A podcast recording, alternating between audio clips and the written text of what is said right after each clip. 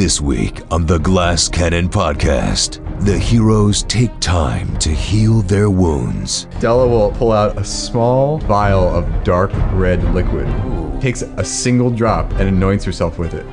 Weird character. Oh, what? Matthew, not Della. and pray for guidance. He starts to recite the acts of Iomedae. Would you please gather round? It's going to be a while. They'll ponder the big questions. I think that we're all dead and this is all the afterlife. oh, sorry, I thought you were asking about Lost. I'm sorry. And take a hard look in the mirror. I have to say, I am still shocked. The most important things in this tomb you gave to the NPC. the adventure continues now.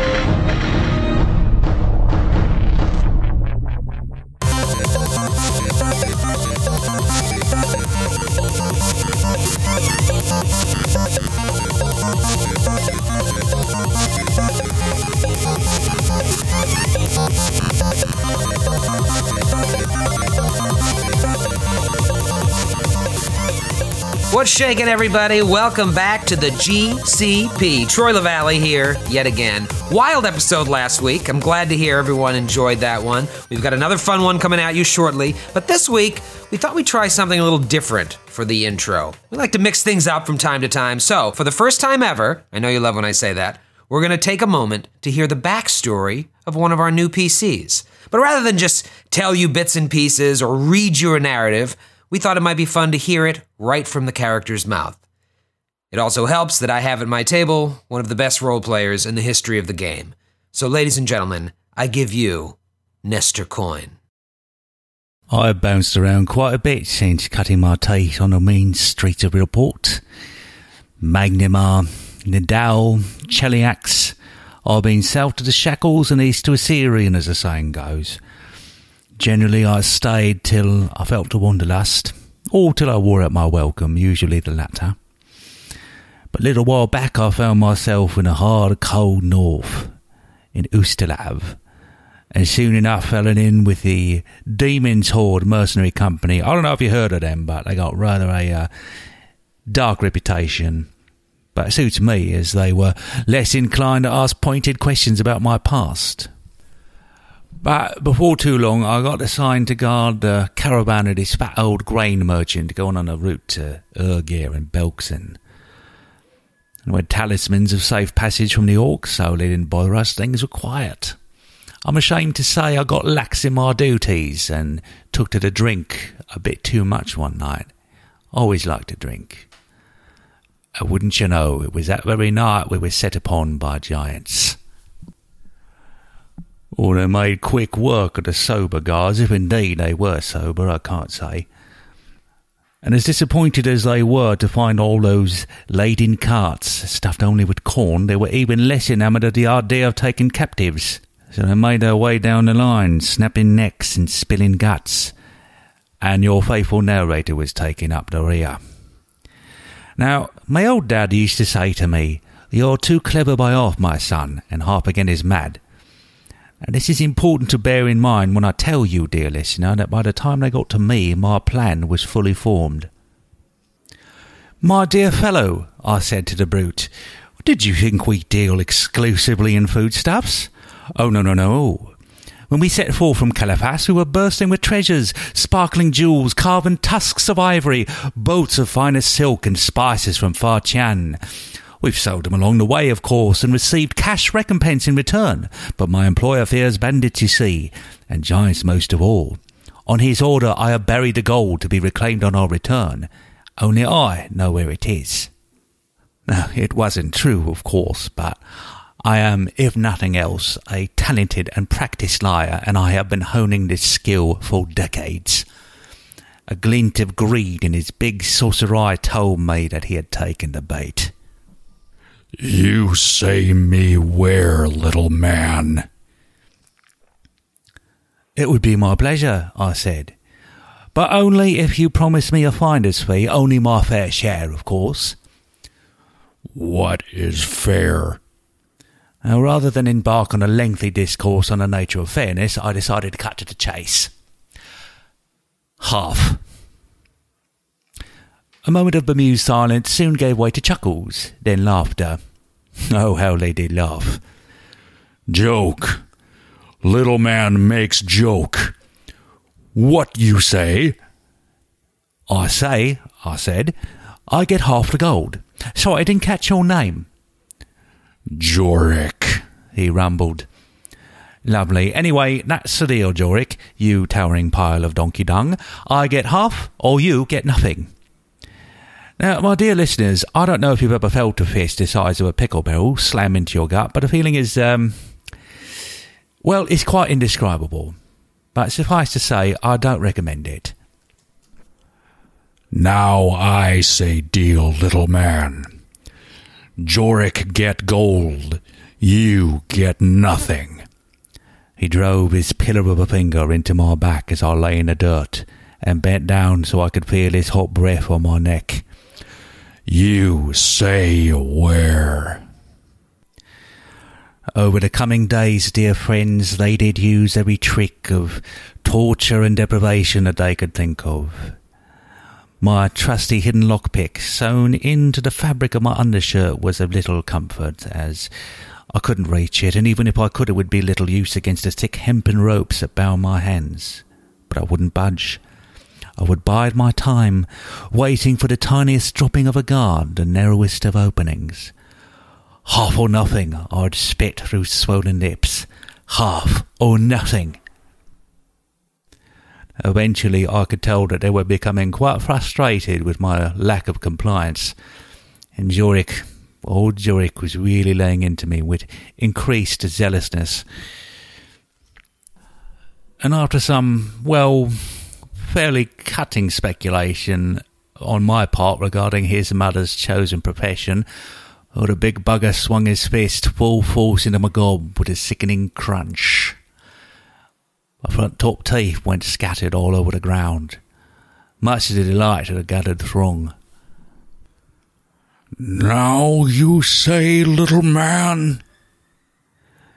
I lifted my head, smiled a red smile, as I felt the blood trickle down my chin. Half or nothing. He swung again, and I was out cold. When I came to, I heard him grumbling, saying that they would head south towards home, and if I wouldn't say where to them, I would say where to him, the boss man. I heard his name then, whispered in fear and awe. I jotted it down in the old ledger, in the debit column. But just then I spotted something, something metal in the dirt close enough to reach with my feet a single silver coin. Maybe it fell out of Jorik's purse when he knocked out me pearlies, I couldn't say. But quiet as a mouse, I pulled it along the ground with my foot till it reached my bound hands. I palmed it just as one of them looked over. But as fate would have it, the very next day we happened upon an overturned cart with kegs spilling out of it all over the road. Turns out they were full of gash, which is a distinctively foul and potent brand of Orcish blood wine favoured by the upper crust of Urgir.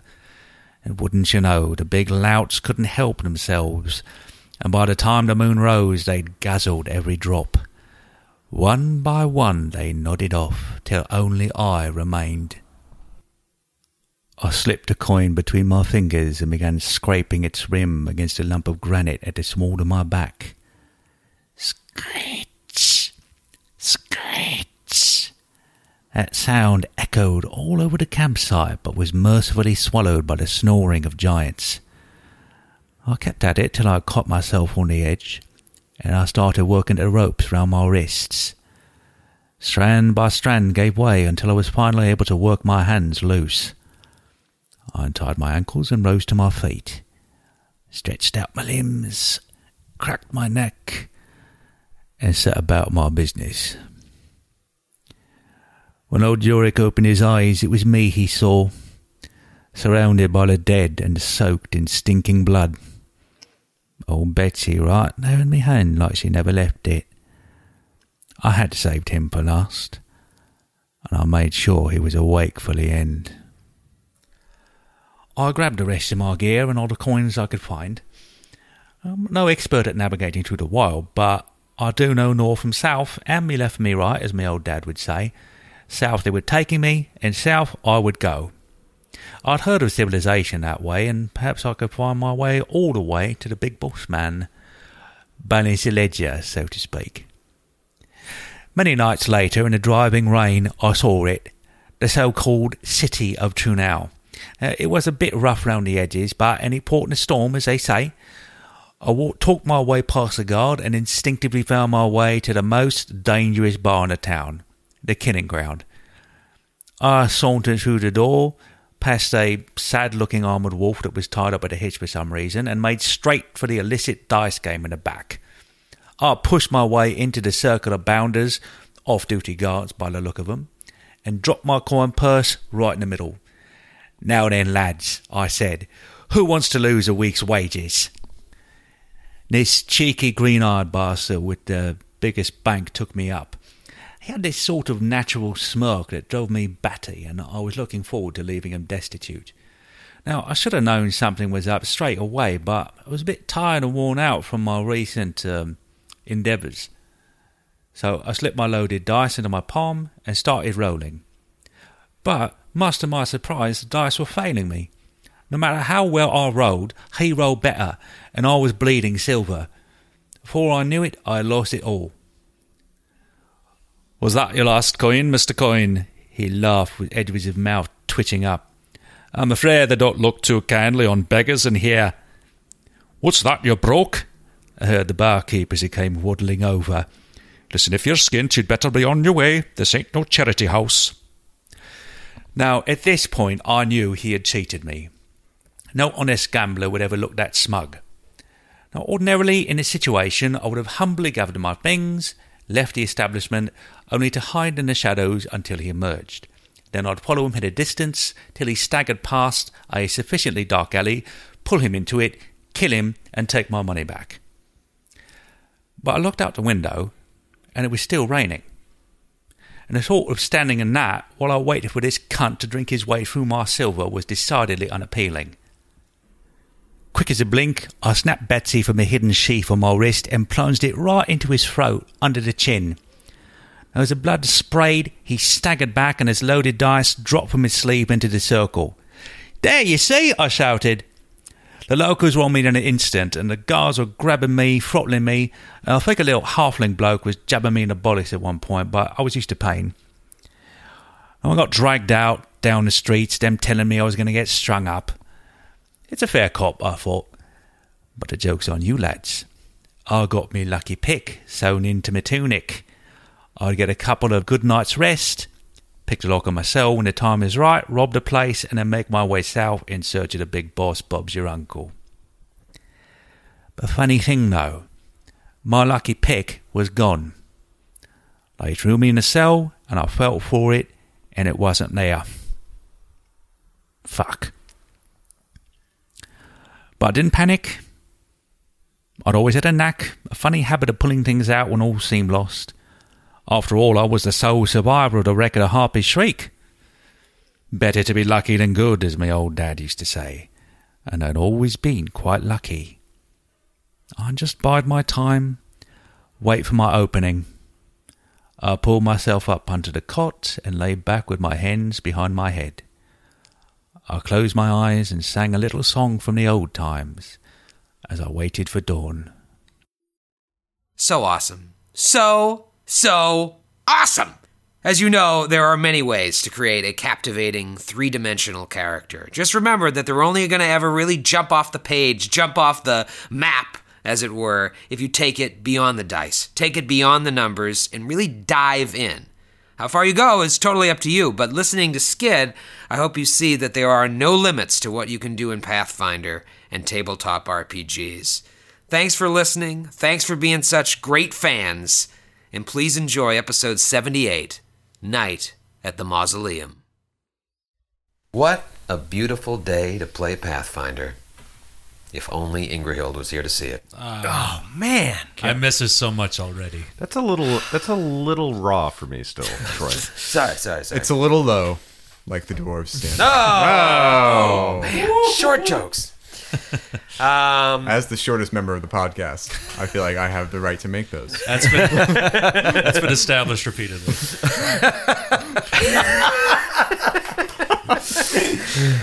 uh, wow, that was a that was a you know a crazy combat. Were you guys feeling overconfident after the Ettercaps and the yeah, spiders? Yeah.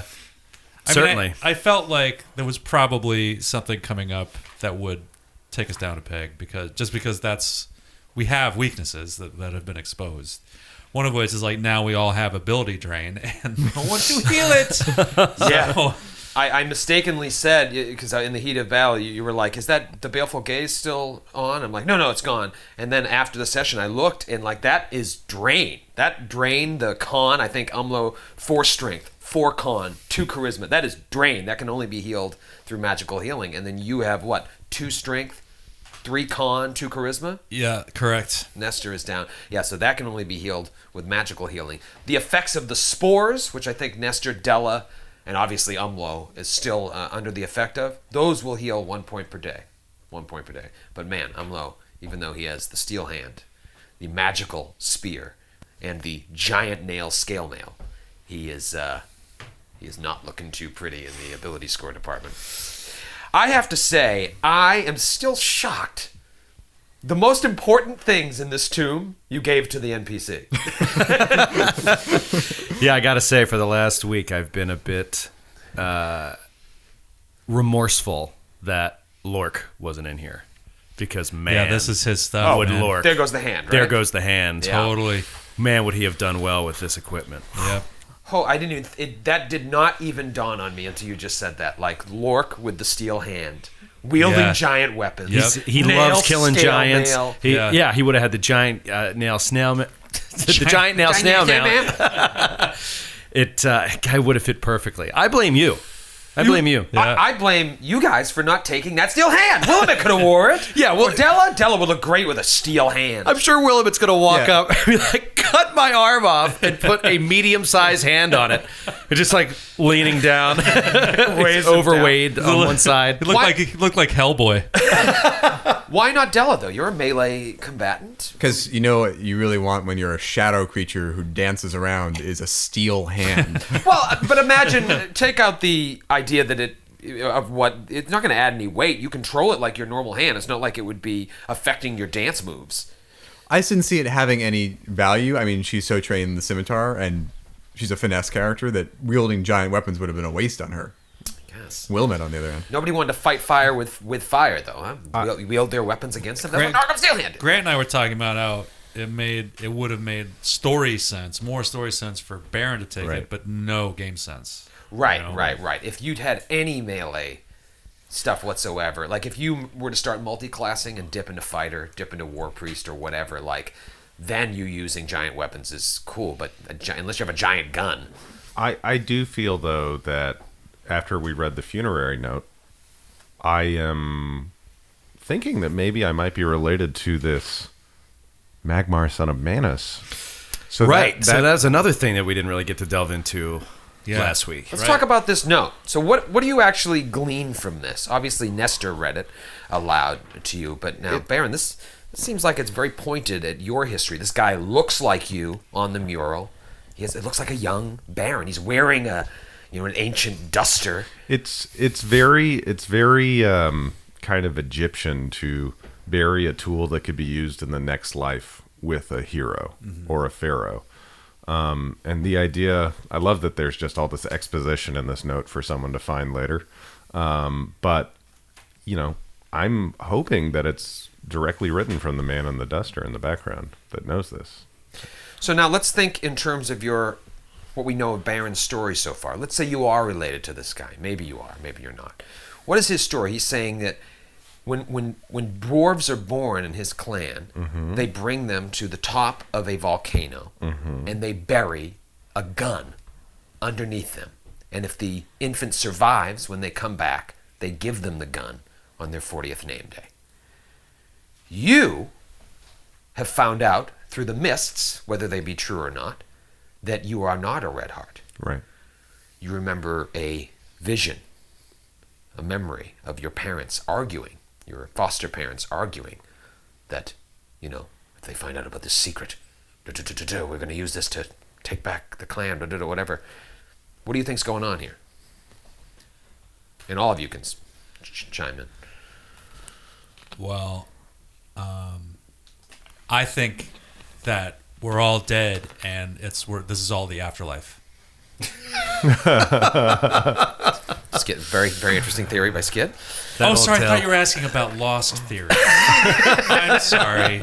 Go ahead, Grant. No, Grant, Grant should really cover this one. I um, I'm just wondering, you know, if there was some sort of uh, rivalry between the Five Kings Mountains and the Mindspin Mountains, and if I actually am from the Mindspin Mountains, and as a child I kind of survived and was saved by the Red Hearts maybe to that be brought in there. Maybe that was you. and they wanted to keep me away from the council. Um, and they knew that perhaps I, I don't know how well known this was, but if there was people in power that knew that if I were to grow up to be forty, if I was a child of this clan and find this power, I could unseat kind of the power in the dwarven kingdoms. And then meanwhile, your adoptive parents get the power of guns as well. Right. A power that was not meant for them. Right. Um, interesting. As Baron's story continues to unfold. Um, so now you're in this tomb. Brutal battle. Ingrahild uh, dead. He uh, Umlo has decided to burn her here and leave her remains. I, I know that Willamette or Joe off air, you were thought that was kind of strange. But what is he going to do? Carry her body around? Like nobody can cast gentle repose. He just thinks that this is right, and now you've inspired him to join your party Yeah. which is pretty cool. I was Yeah. not expecting that. Well, I also think that, that to me, it wasn't so much uh, of like, you know, Willamette doesn't want the hand. I mean, he doesn't, but it was really more of like, it just seemed so appropriate for Nargrim, you know what I mean? Or for uh, Umlo. He was, he's a descendant, you know, he's there, he's been with us, and he says he doesn't want to fight anymore. He wants to walk away, but I think that it was interesting to see him kind of be inspired. And ever since that moment, I've been, my wheels have been turning about, you know, Willamette's relationship with Umlo and how that is going to change now. Because if Umlo keeps repeating that he's just a cook, he's not a fighter, I really want to explore the idea of Willamette like training him.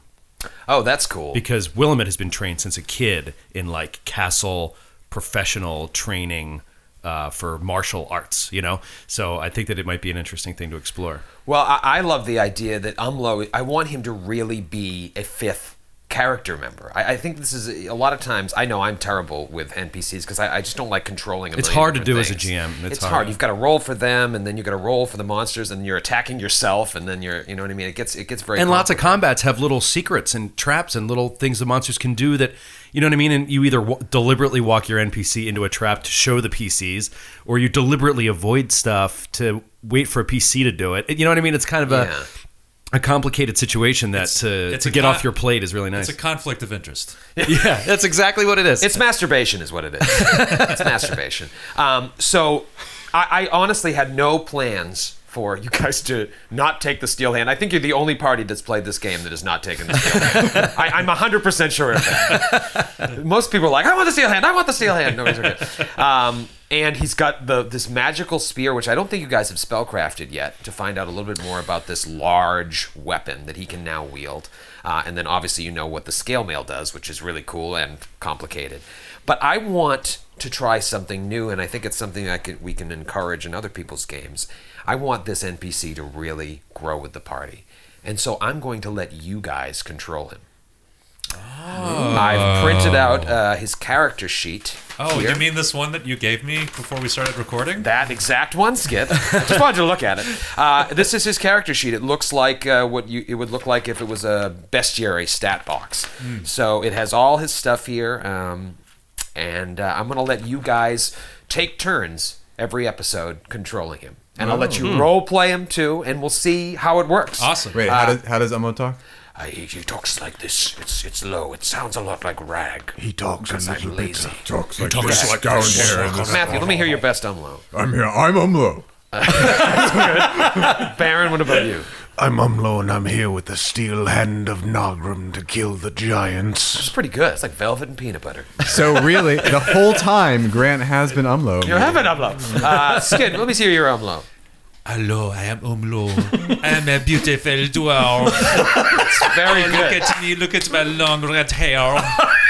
He is so good with voices.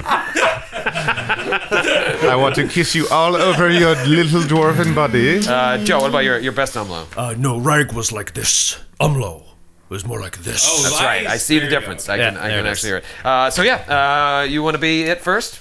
Uh, I think. Uh, I think I'm gonna give it to Skid. He's, All right. He's the, the role play guy. I'm gonna follow his lead. Skid, you are the first Umlo. Right, thank you. I'll be Umlo. Oh, that's good. Damn it, he's, See, I told you. damn it, he's good. All right, so yeah, we'll, we'll try this out. We'll do it for four episodes, and we'll see how it works. Um, Uh, a rotation. One, you're saying one of us. yeah, each one of you episode. control him and role play him and everything. Um, and you know, I can. It's kind of a co-role playing thing because I can tell you, like, I think Umlo wants to. Like right now, I can tell you Umlo wants to rest in this tomb for the night.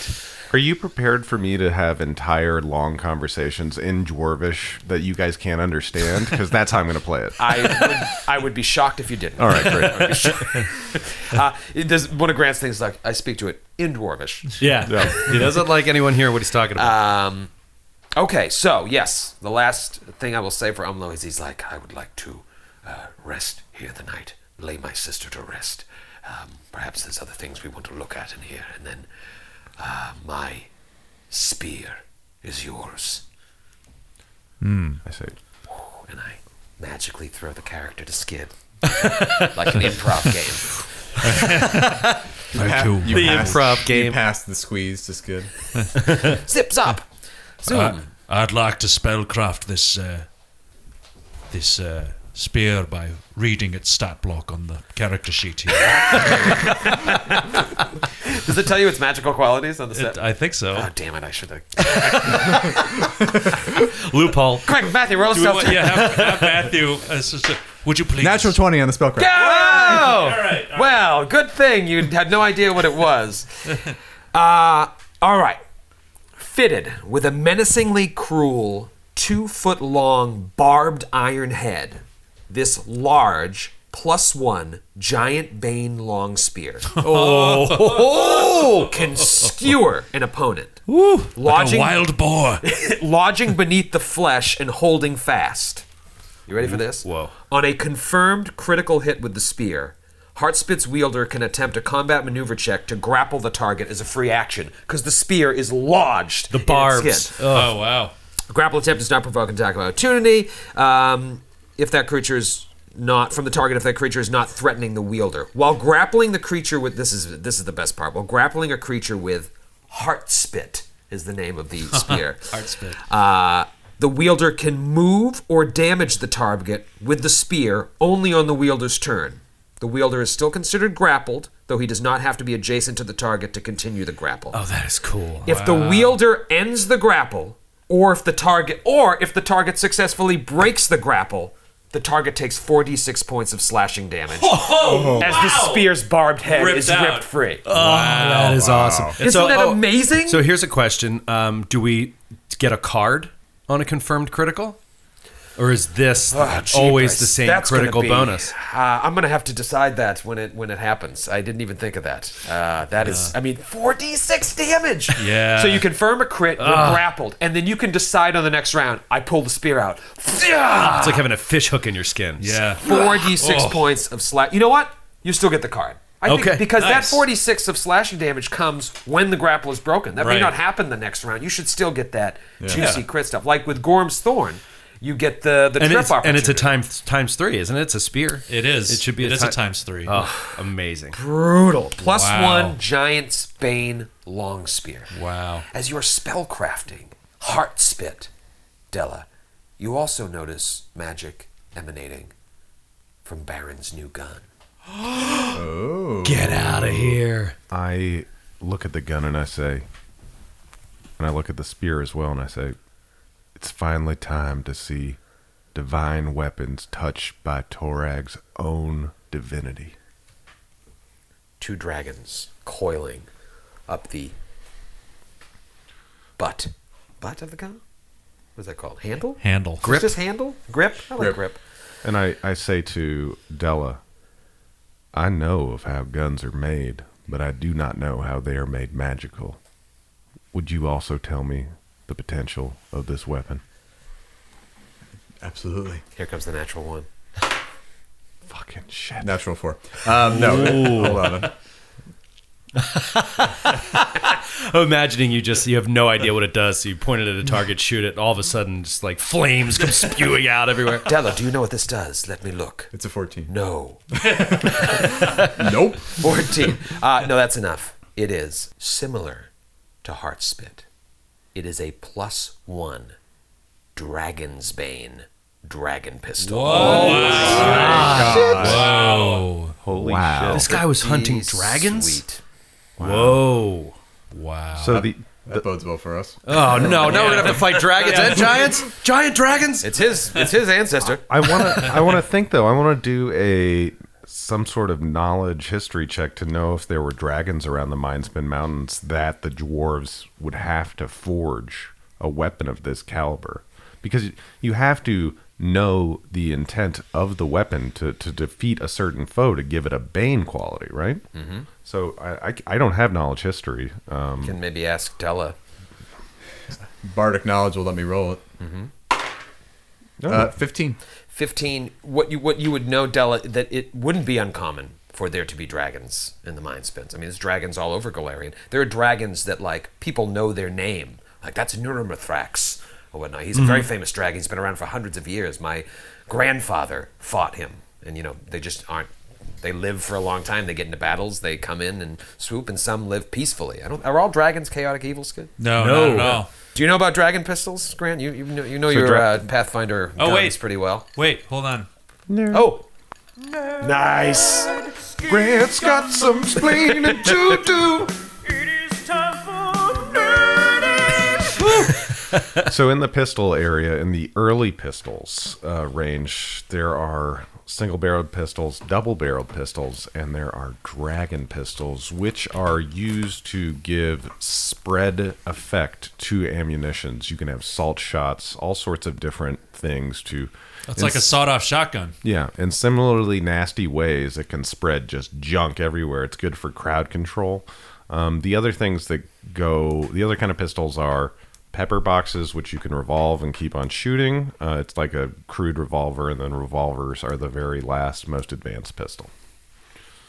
But uh, plus one, I've been wanting for a long time because the, limitation of my gun is that I can only really use flare cartridges, which is the thing I used to dazzle the orcs at the Battle of Blood March Hill.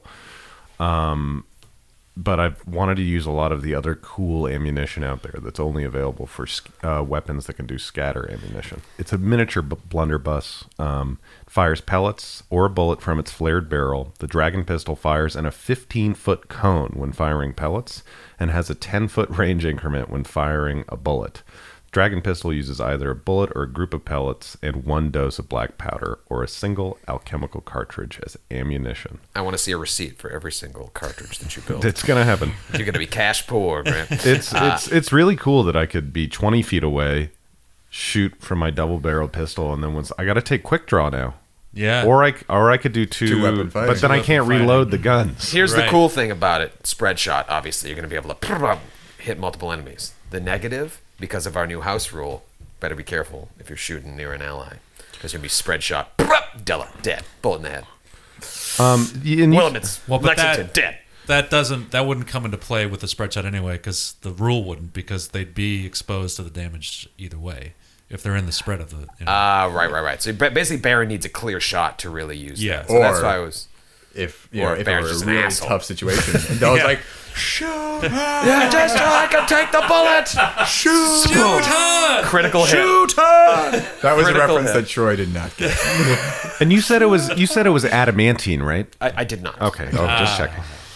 Uh, but it only uses adamantine bullets. Oh shit! Not forging them. All right. Uh, okay, so you guys, obviously, he wants to do the ceremony. I'm not going to role play that all out, but it's very somber. He he lays her to rest in the brazier and and burns her in there and leaves her ashes in the brazier. And he says, "Let's spend the night here, and then I would like to seal. If you would help me seal the tomb. All I want is this." Beard clasp, and it's uh, the beard clasp is. Uh, he tells you it's crafted from a cloud giant's ring oh wow. the ring of a cloud giant, and he puts it on his beard and pulls it all the way up. And he says, "Anything else is yours if it'll help in the fight to save the world. It's yours. I can't remember if we, we talked about this, but Della's going to take those boots of uh, Agile Alpenstock. That, uh, it wasn't Boots of the Winterlands? No, Boots of the yeah, it's Boots of the Winterlands. Winterlands and an Al- Agile Alpenstock. That was back from when we killed the Hill Giant. I just conflated the names in my head. Ah, right, right, right. Uh, all right, so you're taking Boots of the Winterlands. Yeah. Winter is coming. Uh, all right, and then yeah, what is there anything else you guys want to do in the tomb? It's the next day. Well, Well, uh, we need heal. well, before it's the next day, Okay. I, I want to. It's not the next day. Uh, after Della had her, uh, this is another thing I don't think you guys know, and Troy, I don't know if you remember, but um, after Della spellcrafts the gun, uh, Willamette, Willamette's demeanor changes immediately, and he gets very serious, which, um, you know, is sort of out of character. I mean, he is he is serious, but he is like like somber, and he walks over to look at it, and he asks if he may hold it. I turn to Wilmot and I say, You may, you've proved yourself in battle. So he sets it in uh, Willamette's hands, and Willamette is looking at it, and his hand is almost like shaking a little bit, and he kind of is like just slowly rubbing the hilt, or the the hilt, the uh, grip, with the two dragons, and he's thinking like this guy's ancestor hunted dragons, and this gun is designed to kill dragons, and he's looking at Baron, and he's just he can't believe the fate of it because what he was told by his adopted parents is that his family was killed by a dragon. Oh. That his entire village, Oh, wow. halfling village, was wiped out by a dragon. This is internal or This is internal, yeah. So he just hands it back to you. So he doesn't say anything to anybody, but it is a, uh, it's the campaign trait that I took for him. Is it's a giant slayer campaign trait is dragon foe, and if your family was wiped out by Oh, dragons, that's cool. Because that's why you know I wanted Cool. him to be adopted and everything. I was Right, like, oh, here's a trait where your if your family was killed by dragons. If you didn't tell me that, I would have thought you just made that up on the spot. That's so cool. Yeah. Yeah. I- well, no, I mean it fits so neatly right here. I didn't realize there. You know, I figured since it's a campaign trait, there would be dragons at some point, but I didn't realize the gun. That's really neat. I turned to Wilmot and I said Did you see anything in there? Were you, do you just wanted to look at it? No, no, I just uh, I'm fascinated by dragons. Is all. He hands it back. Well, I pray we never meet one. And you were just a child when this happened, right? An infant. Yeah, so you don't have any I have no memory of, of, it. family. I don't even so I don't know my family at all. I mean, my adoptive family was great, so I, you know, it's not like he really ever was that sad about it. But there's always been something in the back of his head about dragons that it, it just he's never seen one. He's never come across one. It's like a this this uh, elusive foe that has been sort of in his mind his whole life.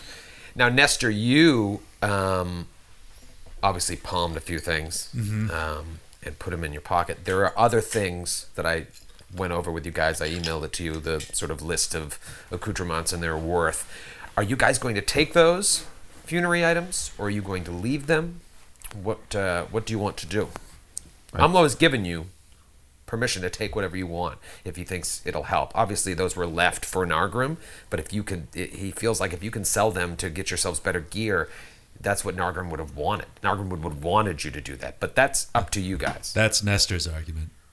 so obviously, obviously, this is what he would have wanted. I think we got to we got to obey his wishes, whatever that you know, whatever we think they would be. so you know, that's my vote. You're a dwarf now.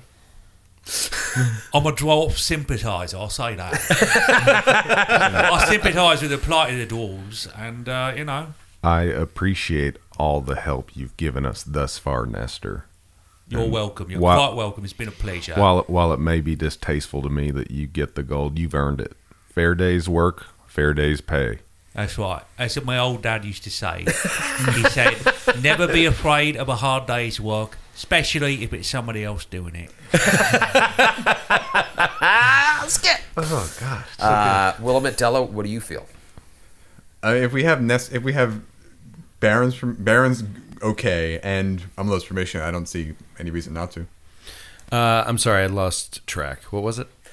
Uh, take, we were giving all the gold to Nestor.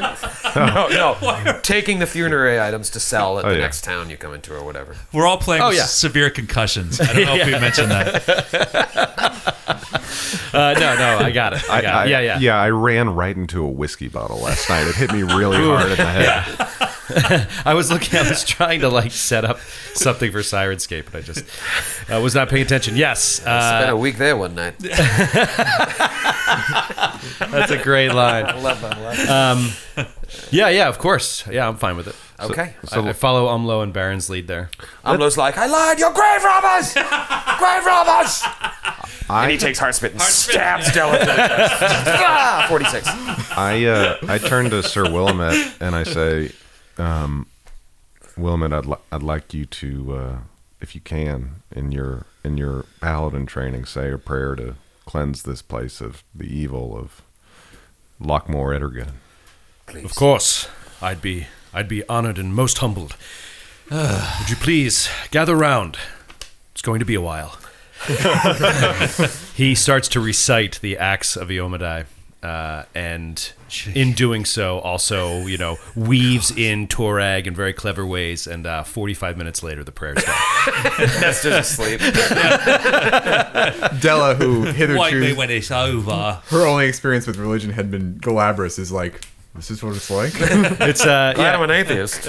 exactly. Not Well, anymore. Not anymore. You know, I think, hey, if we're all taking a little piece of Umlo, I think Umlo really appreciates it and really likes it because he's he weaves it. Because you have to understand how Iomedae, the acts of Iomedae are all about her being an incredibly badass warrior, and so he weaves it in with the history of Nargrim and everything that he did and how he couldn't have done it without the divine help of Torag and how Iomedae is, you know, who we who he looks to, but how Iomedae and Torag are allies and all that kind of stuff. And it hopefully it helps to make the place feel sacred again and it dispels the evil. Baron is very moved by the prayer to Iomedae that is given by Sir Willamette, and he reaches into his duster, pulls out a book you've never seen him pull out before, and that's the holy text of Torag. Whoa. Hammer and tongs, the forging of metal and other good works. and Baron turns to the group and says, Just as Torag toiled away at his forge to create all of Golarion and its inhabitants, so too have these troubling times forged our lives together. It is with the greatest of respect for Torag that I pledge the rest of my life to be his avenger upon Golarion. First for Torag, second for Trunau, but third and not least for all of you, even you, Nestor. Strong words. Oh, thanks. and um, I like that, Baron. yeah, That's great. That's great. And Umlo uh, steps up. He says, uh, "Pardon me, brother, but uh, it's all right. I'd like to, if I could take a look at that text. I'd like to do a reading for my sister. Hand the book to Umlo. Thank you, brother. So I'd like to read the second act of uh, the holy text about death, rebirth, melting, and reforging. And uh, three and a half hours later, he's done. So no rest. No, no, yeah. no, You guys are all fatigued. no, and second. Let's throw in second. Della's like, oh. Sickened for one d three hours. Does anyone need healing, by the way? Oh yeah. Oh, yeah. All right, We're so you all guys banged up. do the healing that you want to do, and then let's rest and. Okay, so regain this is actually The first uh, time. This is actually going to matter because Yeah. we're not going to be able to heal just from resting. So That's I'm, right. You will not wake up full. Yeah, so I'm going Right. to fire off one, uh, my last channel. I had one more channel of the day, so I'm going to fire that off now. Uh, nine points of healing. Nice. Uh, Della will pull out a, a small vial of dark red liquid. Ooh. And we'll offer say, "Does anyone need a little help?" Damphia! Damphia! She, and she's gonna show. She takes a single drop and anoints herself with it, and she casts infernal healing. You're a weird character. What? Matthew, not Della. Uh, it's like gives me fa- it basically gives me fast healing one for a minute, so you get ten hit points back. wow. Wow. But you detect as evil for the duration of the spell. Yeah, your, your spidey sense is tingling. Yeah, Willamette. Nestor, uh, Nestor watches it and says, You just get more and more interesting. You know that. Willamette is obviously very turned off by it. Yeah. uh, Yeah, that's Baron? not up your alley. God. Um, uh, speaking of the gods, uh, Baron is kind of having a bit of a religious moment down here. So, so not so much with the demon's blood. uh, I think he's going to abstain at least until we exit the tomb of this dwarvish hero. That is so creepy, Matthew and Della. Like, but but somehow so appropriate when you think of Della's backstory. You know, but I really like that. I think Della is really turned off by those who are turned off by it because that's how her father reacted when she learned it when she learned the spell. The plot thickens. Uh, all right, so that's your. what about a wand? Do we have a wand? Of, I have a wand of cure light too, so I Of can Cure find- Light? I can also cast it. So okay. All right, so uh, let's top, top each other off. Oh, what what was uh what was Umlo down to? He was down to 16. Well, Umlo's in a points, tricky according to the sheet. situation Yeah, because he's- his con is down what nine or Right, something. right, so yeah, his yeah, yeah. max hit points are down significantly. Right. Um, oh, I see. Okay. all right, who needs the wand? Uh, Willamette does, uh, but he he asks you if he may take the wand. He's a little creeped out, but he's like, Della, would you mind if I just? Thank you.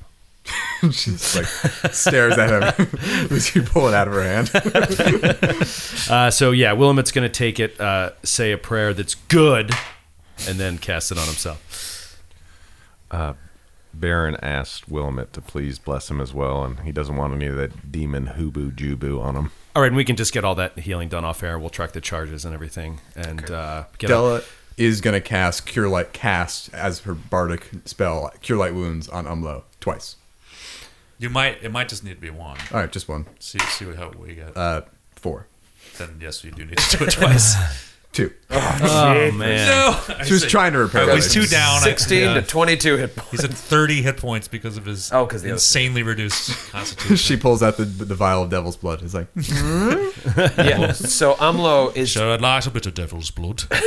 he's down five con damage, four con drain. So overnight he's going to heal one point of the con damage, but he's still down eight con. Yeah. So what I'm going to do, what Willamette is going to do, is talk to Umlo about how he is going to uh, pray to Iomedae for the uh, the ability of lesser restoration, and he will in the morning cast it on him and heal one d4 con.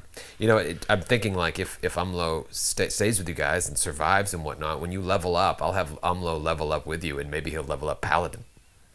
That would be that would be cool. He'll be a Ranger Rogue Paladin. so interesting uh, because you're trading him. You know. Uh, anyways, uh, Are we okay. So exploring the rest of the tomb that we may have missed before? Yeah, I we mean, the rest? only th- room you didn't get a chance to really explore was the room with the paintings. Um, but you didn't see anything of note. It's just if you want to look at those paintings. Willamette never saw that room, so Yeah, he'd you be never- happy to go uh, take a look at it. As you walk upstairs, um, I, I imagine Umlo like maybe looking through that book of Torag overnight, like really getting interested in this as well, since his forebear or his his ancestor was obviously huge into Torag with the huge warhammer on the ground there, um, and he looks at those four statues that were in the uh, the room that led to the secret entrance, and he's like, "This is these are Torag's siblings."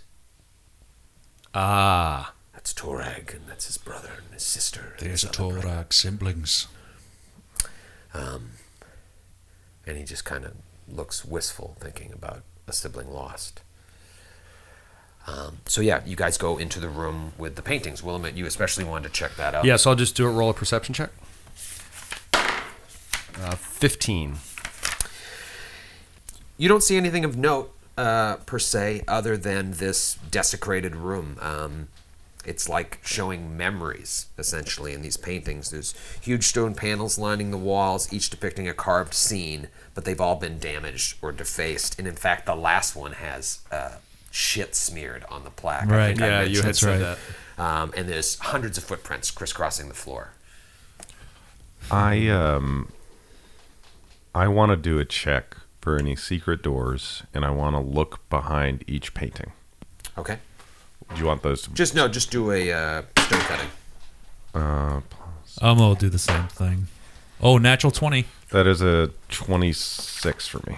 Uh, there are no secret doors in the room. Uh, yeah, uh, Umlo especially is 100% sure. And behind the paintings, anything? Nothing. Can I appraise the paintings? Uh, yeah, they're they're worthless uh, at this point because the Smeared eyes with- have been scratched out of all the paintings. Very creepy.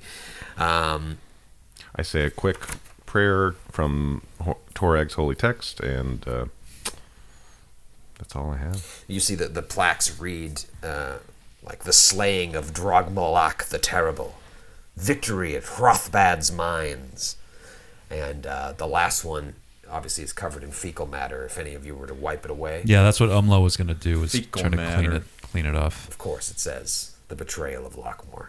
Hmm. The final painting portrays Nargrim's last breath. Now, are there any battles with giants being depicted in here? Oh yeah, the uh, the uh, slaying of Drogmalak the Terrible. That was another giant. What kind of giant is Dragmalak? Uh, it was a uh, frost giant. Oh wow, wow, wow, wow! Yeah, this guy was badass. No yeah, kidding. Yeah, for real, man. Um, Uh, I'm gonna roll ability uh, heal for Umlo. We're the next. We're at the next day. Yeah, well, this was the next day, all right, right? so you have to. Oh no, we Oh, haven't you're- rested yet. We're You mean uh, Willamette is doing something? Yeah. Oh, okay. What is because this? we rested, right? Yeah, you rested. Yeah, so this is the next day. So Umlo is going to, or uh, Willamette is going to call Umlo over and uh, lay hands and uh, heal some of his con damage. Three points. Awesome. That's amazing. great. That's fantastic. So he healed one overnight. is that the plus drain or that's the The damage? damage. So he had four uh, con damage, I think you said, or was it five? Four or five? four damage. Well, it was five. He healed one overnight, so then it's four, and you just did three. Three, more. which heals him completely, essentially, of his damage. right? In terms of the penalties. minus one doesn't 'Cause, do anything. yeah, minus one doesn't. So do he's anything. got how much drain does he have now? So he gets plus two. Ba- uh, he has four drain now. So I, I'm doing Plus this on Okay. Hero Labs Kid. His max hit points are now 46. Big difference. Yeah. And then I will also do a lay on hands to him. Correct of- me if I'm healing. wrong. When you when you heal the con damage, you get hit points back as well. Don't Yeah, you? those The lost those come back, yeah. right? Yeah, I'm two down. Great. So Oh, great! That's huge for Umlo. Yeah, that I was mean, awesome. And it's a f- uh, the first time Willamette's ever done it because he he just hasn't really had to cast that spell before. Very cool. The way you know you, when you take abilities and it all just. I mean, this is an ability that you do, but it just works in the story with all this religious Yeah. stuff happening yeah. and whatnot. So it's Umlo's thank you, my little furry-footed brother. it's my um, pleasure. Okay, so you know it's a new day, and you guys head outside. Emerge from the tomb. Umlo and Ingrahild's horses are dead. Of course they are. Well, could be worse. Right. Uh, well, Ingrahild certainly doesn't need her horse, but uh, Umlo's like, I, I'll, I'll keep up with you. Della off- offers to ca- to carry him on Reginald, who's heavy and she's especially light, so the, the two of them should be able to ride together. Who's riding the front? Who's riding the back? She'll ride. He'll ride in front, like like Gimli and uh, Legolas. Is he gonna be shirtless like Putin? You are the GM. He's shirtless. Um, I walk over to my horse and I take a look at Uskras armor, which we've been carrying since Galabras was made feeble. you just have it like tied up on your horse, like Yeah, it's in saddlebags type of things. I, I whip the top off my saddlebag and I, I look at the armor. And I take a deep breath, like I just did, out of character. and I look at the fist of Nargrim Steelhand on the tomb. I look at how we've torn down everything, and I think about the journey we've gone on, and I realize that it's a far different journey than we started. And I look at Willamette, and I see the sunlight hit his little halfling face just right. his beautiful blonde hair. Lexing- Lexington's tongue, His blue eyes sparkle in the light. Lexington's tongue Very wagging out of his mouth, perhaps smelling a potato nearby, like Ben Lexington, who's never rolled any sort of save. He's impervious. He's impervious to saves. Lexington the idiot. impervious. He's immune to any spell that has spell resistance. And It's immune to any spell that requires the GM to pay attention to. him. It's a high trait. what Baron what Baron sees for just a moment uh, is a overwhelming sense of goodness about Willamette, in the same way he saw it in Galabras and devotion to their gods. And he sees someone who might be a little more cocksure, but someone that is also well deserving of Uskras armor, and he says, "Willamette, get over here." Yes, Sheriff. What do you need? I'm at your service. A man very important to me once wore this armor through all our battles. He saved my life and the lives of everyone in the town of Trunau. And it's a shame that he can no longer wear it, but I can't think of a finer man than yourself to wear this armor. I want to thank you for trying to save the life of Ingerhild. And I know that you will wear this righteously in the path of might. Sheriff, I'm I'm overcome. This is this is a great honor, but I'm afraid as you can see I've I've come across some fine sets of armor in my day, but they don't fit me. I'm a I'm a small warrior with a big heart, but it's just not something that'll work for me, though I do appreciate the gesture. This armor resizes to the appropriate wearer. It chooses its wearer as much as the wearer chooses it. Take it. Put a grieve on his hand. And watch. Throwback. a deep cut. um, Oh wow. Okay, so yeah, so Willamette's kind of overcome. He's like, "This is extremely powerful magic. Where did you get this armor?" And he's like looking at it, examining it, unclipping it, opening it, and uh, and then Umlo's helping him and then like asking Squire. and then asking El- Umlo to help him take off the half plate that he is wearing. Um, and uh, and I assume you know you tell him like Yep. the story of the armor and everything, and then wow, that's I'm just imagining Umlo like clasping it on, and then it just starts to like hug to his body, and it becomes small. That is so cool. So then I'll ask, you know, what magical properties it has, and uh, which I know, but yeah, And I, I say to him, it would only be fitting now that you have become a full fledged member of this party and an honorary dwarf that I present you with Will's Wit. It's a long beard lambic. Welcome, this is awesome. welcome to the team, brother. You know what, Grant? Bottle cap. All right. That was great. Well earned. well earned. This is that is perfect. it's Will's- long beard lambic. is one of the oldest known dwarven ales. Longbeard lambic is fermented with wild airborne yeast and cultures, especially those that proliferate the dank caves where it has been brewed since long before the quest for sky began. Sounds delicious. Longbeard, I could go for a Will's Wit myself. Longbeard lambic has a bracing effect that shocks the system. If the drinker is fatigued, shaken, or staggered, she can ignore these conditions for 1d4 rounds after imbibing Longbeard lambic. In addition, a dose of Longbeard lambic can reduce exhausted condition to fatigued, which would have Wow. been great for the berserker belt. Yeah. Um, uh, or the frightened condition to shaken, drinker's choice, for the same duration.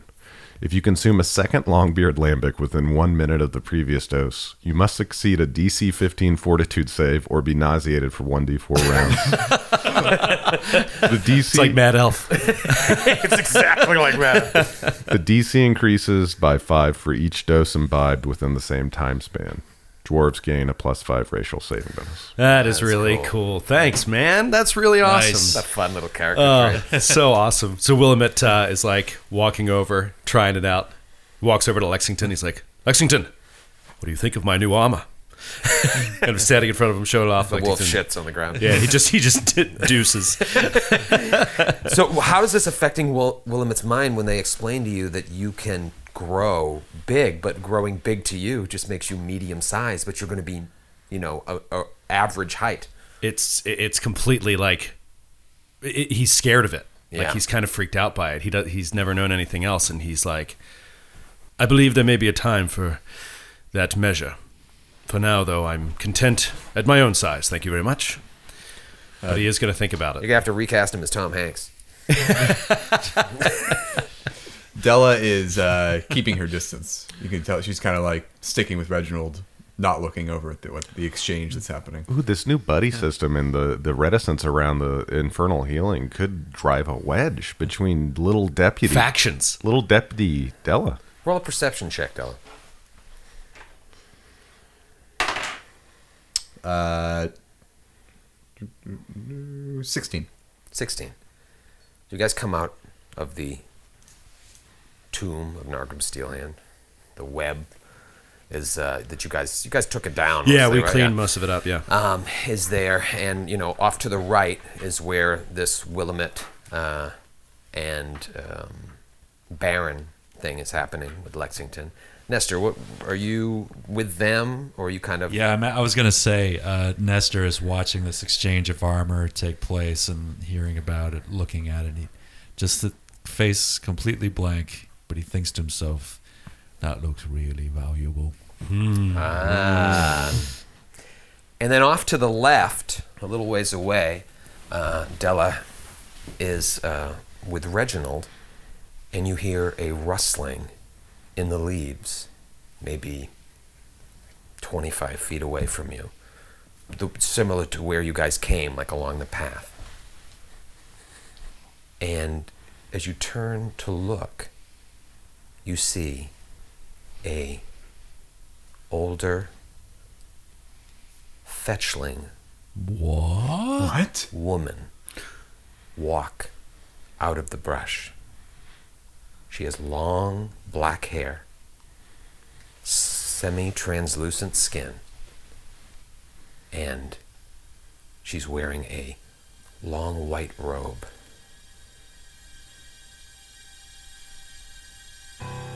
Della? Della, is.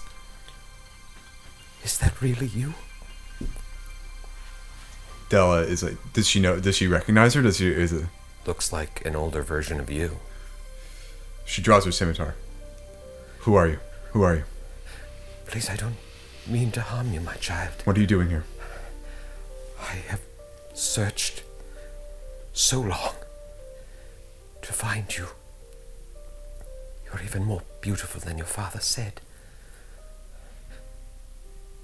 My child, it is I, your mother.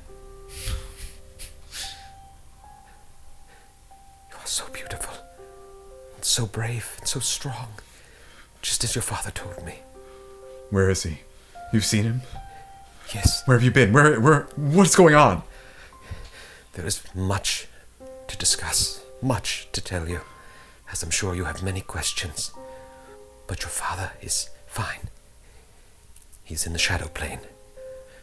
He got there and was able to release me. And now I'm here. And I've searched for you. And I've found you. And she puts her hands out to like see if you'll come to embrace her. Sense motive. Mm-hmm.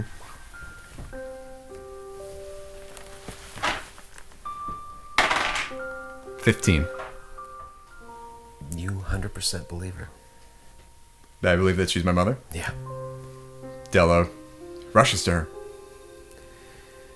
You guys see this go down. Della. Oh, we rushed- can see her. Yeah, yeah. You, you know, I'm sure you were busy talking and Right. whatnot, and Della's fixing her horse and whatnot, and She drops her scimitar and just runs to her. drops her scimitar, runs to her, and you see this embrace of two fetchling women.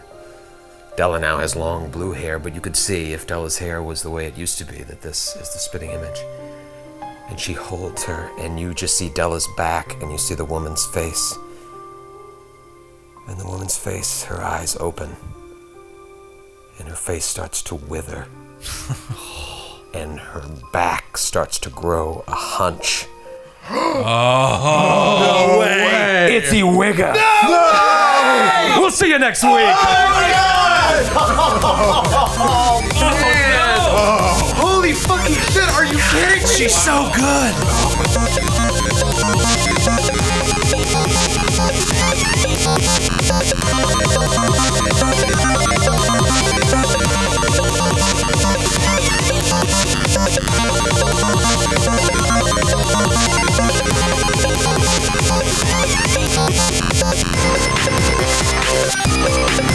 We'll be right